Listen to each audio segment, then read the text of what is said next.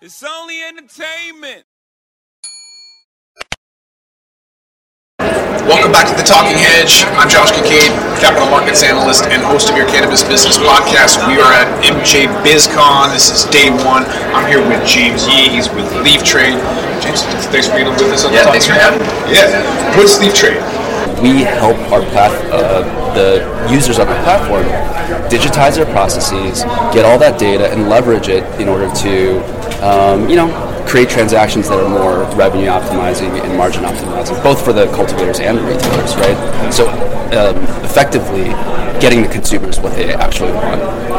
do you have a system that alerts them and pings them and says, hey, maybe you should check up on this for situations like that when the, the buyer isn't uh, a new uh, is a new person or unaware? Because it's in Seattle, we have like 2,000 SKUs. Yep. Right, so there's a lot of, of bins that people don't necessarily look in, Sure. and so if you don't have that digital reminder Yep. um, or some kind of you know, your your inventory is low and it flashes when you have like 20% or less. Is there any indication that, that gives these folks a heads up? Yeah. So right now we've got both for the sellers, but what you're asking right now is for the procurement folks on the retail level. Yeah. We've got analytics portals that they can leverage to really track that data and you know purchase things in a really smart and data-driven way.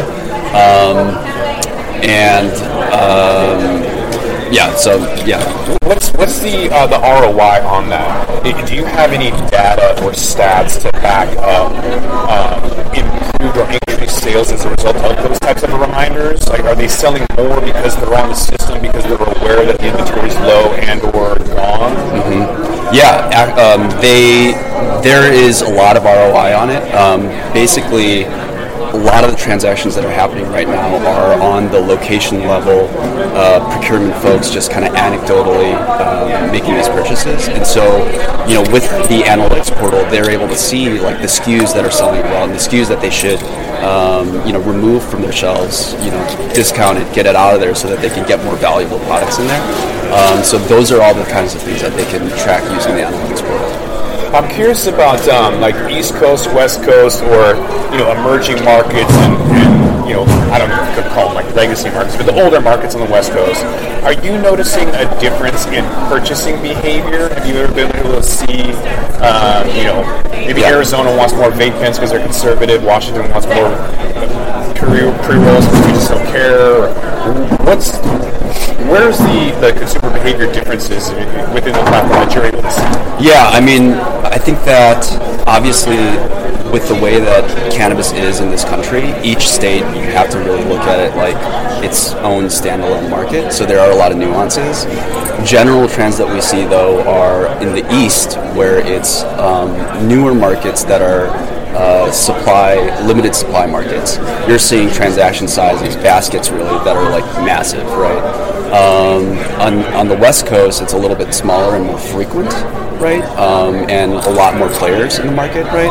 Um, but in terms of SKU popularity, popularity and stuff like that, obviously, like flower is always king, right? There's just a lot of general things that you look at the data and go, that's we kind of knew that, right? Um, It is surprising though. I mean, the bud tenders I ask every time I go into the store, it's still like ninety some percent of the bud tenders when you know I, I I'm assu- I'm presuming that they like concentrates because they're young. Yeah. Cut. Yeah. Like that's my fault for Yeah. assuming, but yet they surprise me every time because they're like flower. Yeah. California, I think is kind of a, a, a leader, Mm-hmm. and they're about forty percent market. Is that kind of roughly what you're seeing taking hold? Is like this forty percent market market share oh, of the national market share? on, on flower? Um, yeah, I'd say I'd say 30 to 40 percent. Interesting. And then the other nuances is going to be like kind of based on whether they're conservative or they understand the product or inferring from the data. Um, why why are these places different? Sorry, I'm, I, I'm just trying to track about the like. question. Yeah, I don't even know what the Yeah. question was. so. it happens here sometimes. when, when you're looking at different states, Yeah.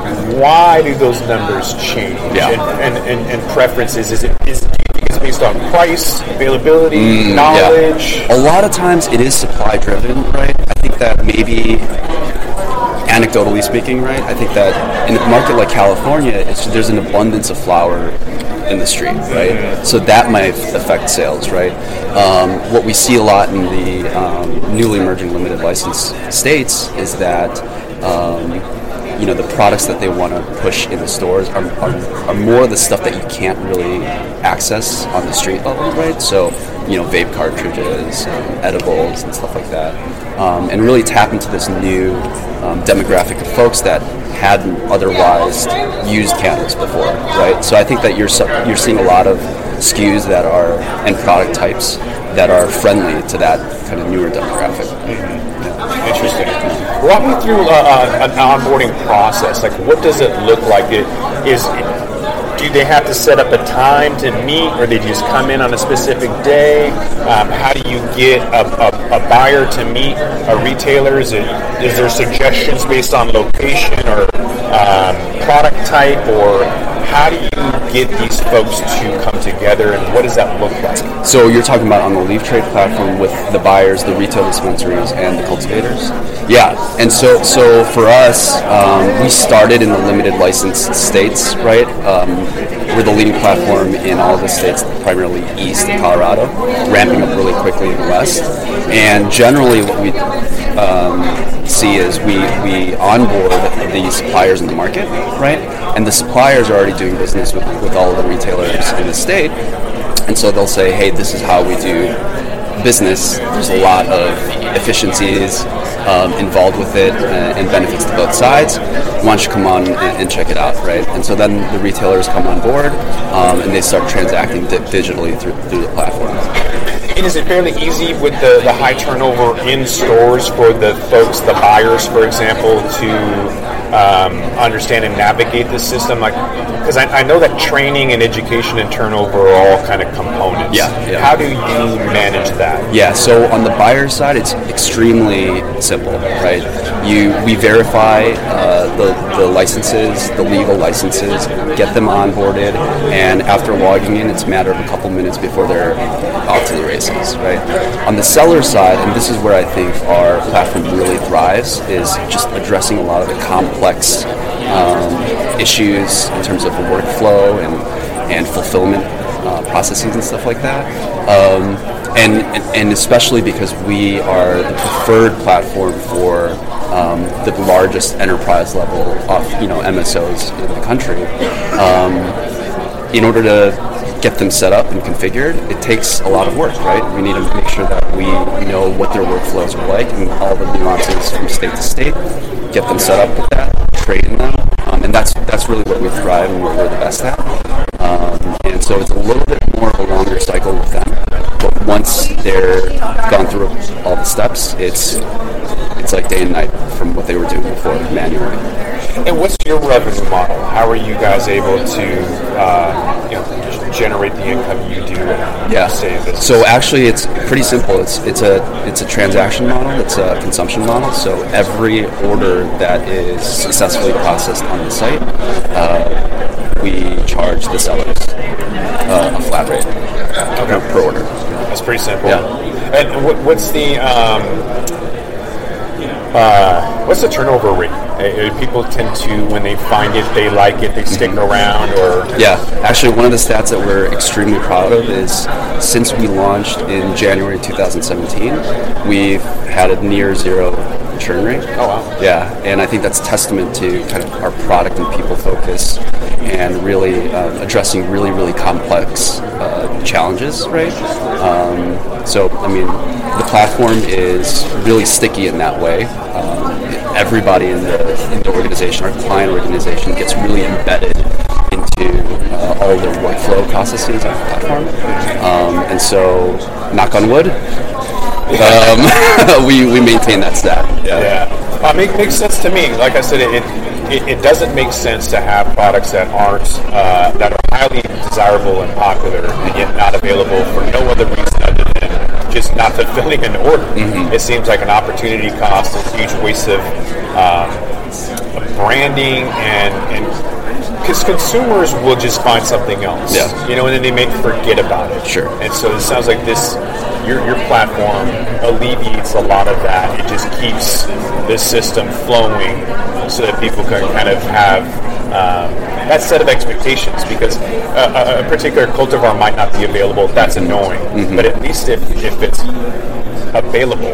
Right. Uh, that's Right. I think stage one that Yeah. we need to kind of uh, eliminate is not having that availability for Yeah. no other reason other than just not making a call. Yeah, no, I think in the, in the simplest sense, our platform is the place where the buyers and the sellers, right, the retail dispensaries and the cultivators and brands come to meet, to transact, and do business with each other. And it's, you know, in that sense, it's a, it is a marketplace to discover and shop. But we're much more than that, and I think that's really testament to why we've been so successful. It's really addressing the supply chain and fulfillment challenges that um, our clients have. These really, really, you know, real complex issues that they have, especially in the nascent industry. Um, so everything from all of their sales cycles they do on our platform, uh, their packaging and fulfillment. A lot of that workflow happens on our platform, and then accounting and finance, right? Yeah. Okay. Uh, what's what's in store for uh, 2023 and beyond? You guys have anything uh, that you can talk about or tell me what uh, what you think is going to happen in the future? Yeah, so I mean, I think that the pillars for 2022 have been um, addressing the payments pain point, right? Obviously, in fulfillment, you've got you know the orders happening and then delivery. The last piece of that is payments. So we got an embedded payment solution uh, for the industry on these wholesale transactions. Marketing has been a huge thing as well. Um, this is literally the platform where all of the licensed players um, are, are doing business, right? And so, what better channel for brands and cultivators to um, market and advertise and speak to their um, customers, right? The retailers. Um, and then obviously analytics um, is huge, right? People are leveraging our platform for that data-driven um, decision making, right? And so that's another big thing. We're just in hyper growth mode. Um, last year we had 20, just over 20 people, and now we have nearly 60 people.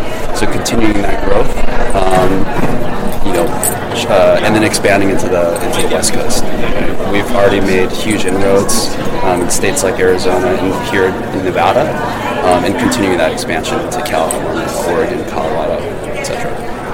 There's a lot of turnover in the, in the industry, and my, my shop that's right by my house by uh, by SeaTac Airport called Kush 21. They have these three and a half gram blunt sticks. I'm a huge fan. Yep. And they are always sold out. And they're, the purchaser is always changing. Yeah, yeah. And so literally for five months there was nothing there, and I'm like, man, are they having spider mite issues? And nope, it was just employee. So I'm, I would dying to ask you this question: How is it possible that the this, the manufacturer isn't calling up the store going, yo, you guys buy these all the time, sell out constantly, but for five months you haven't bought anything. Yes. Why? No, I'm really glad you asked that because that's exactly one of the big pain points we're trying to solve. Is there's a lot of anecdotal stuff happening in these manual processes, and one of the huge advantages of using the platform like this is being data driven, right? You've got transactional history, you've got um, attributes about the store, and, you know, sales velocity, sales history, and stuff like that. Well, if Kush 21 is, is listening in Washington State, get a hold of James because you guys need some help. Uh, and for anybody else who, who wants to learn more, get a hold of you uh, for whatever reason, check out uh, their platform. Where can they get it? Uh, where can they find you at? Yeah, so I mean, the best place is our website. Uh, very easy, leaf.trade. Um, and you can find everything you need to know there. Perfect. Yeah. I think with that, we're going to have to roll this one up. So I want to thank my guest, James Yee. He's with Leaf Trade. James, thanks again for being on the Talking Thanks so much for having me. Appreciate it. I'm Josh Kincaid. This is the Talking Hedge. Don't forget to like, share, and subscribe, or don't. And I'm out. Don't forget to smash that like button on your way out and check out these other videos that we've got.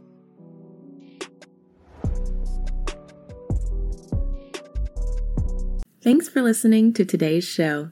To check out more great cannabis podcasts, go to podconnects.com. Here's a preview of one of our other shows. Hi, my name's Kate, and I'm your host of the Pop Moms Podcast. I started the Pop Moms Podcast, well, because I wanted to end the stigma against using cannabis, specifically with moms, but also anyone who chooses to consume. I strive for a balance of humor and education, along with some pretty rad guests, to help combat social biases that come with consuming cannabis. Kids are hard. Join me for regular podcast episodes packed with parenting hacks, real life stories, and of course, my favorite cannabis products. The days are long, but the years are short. So roll another J and take a deep breath. Keep blazing and stay amazing.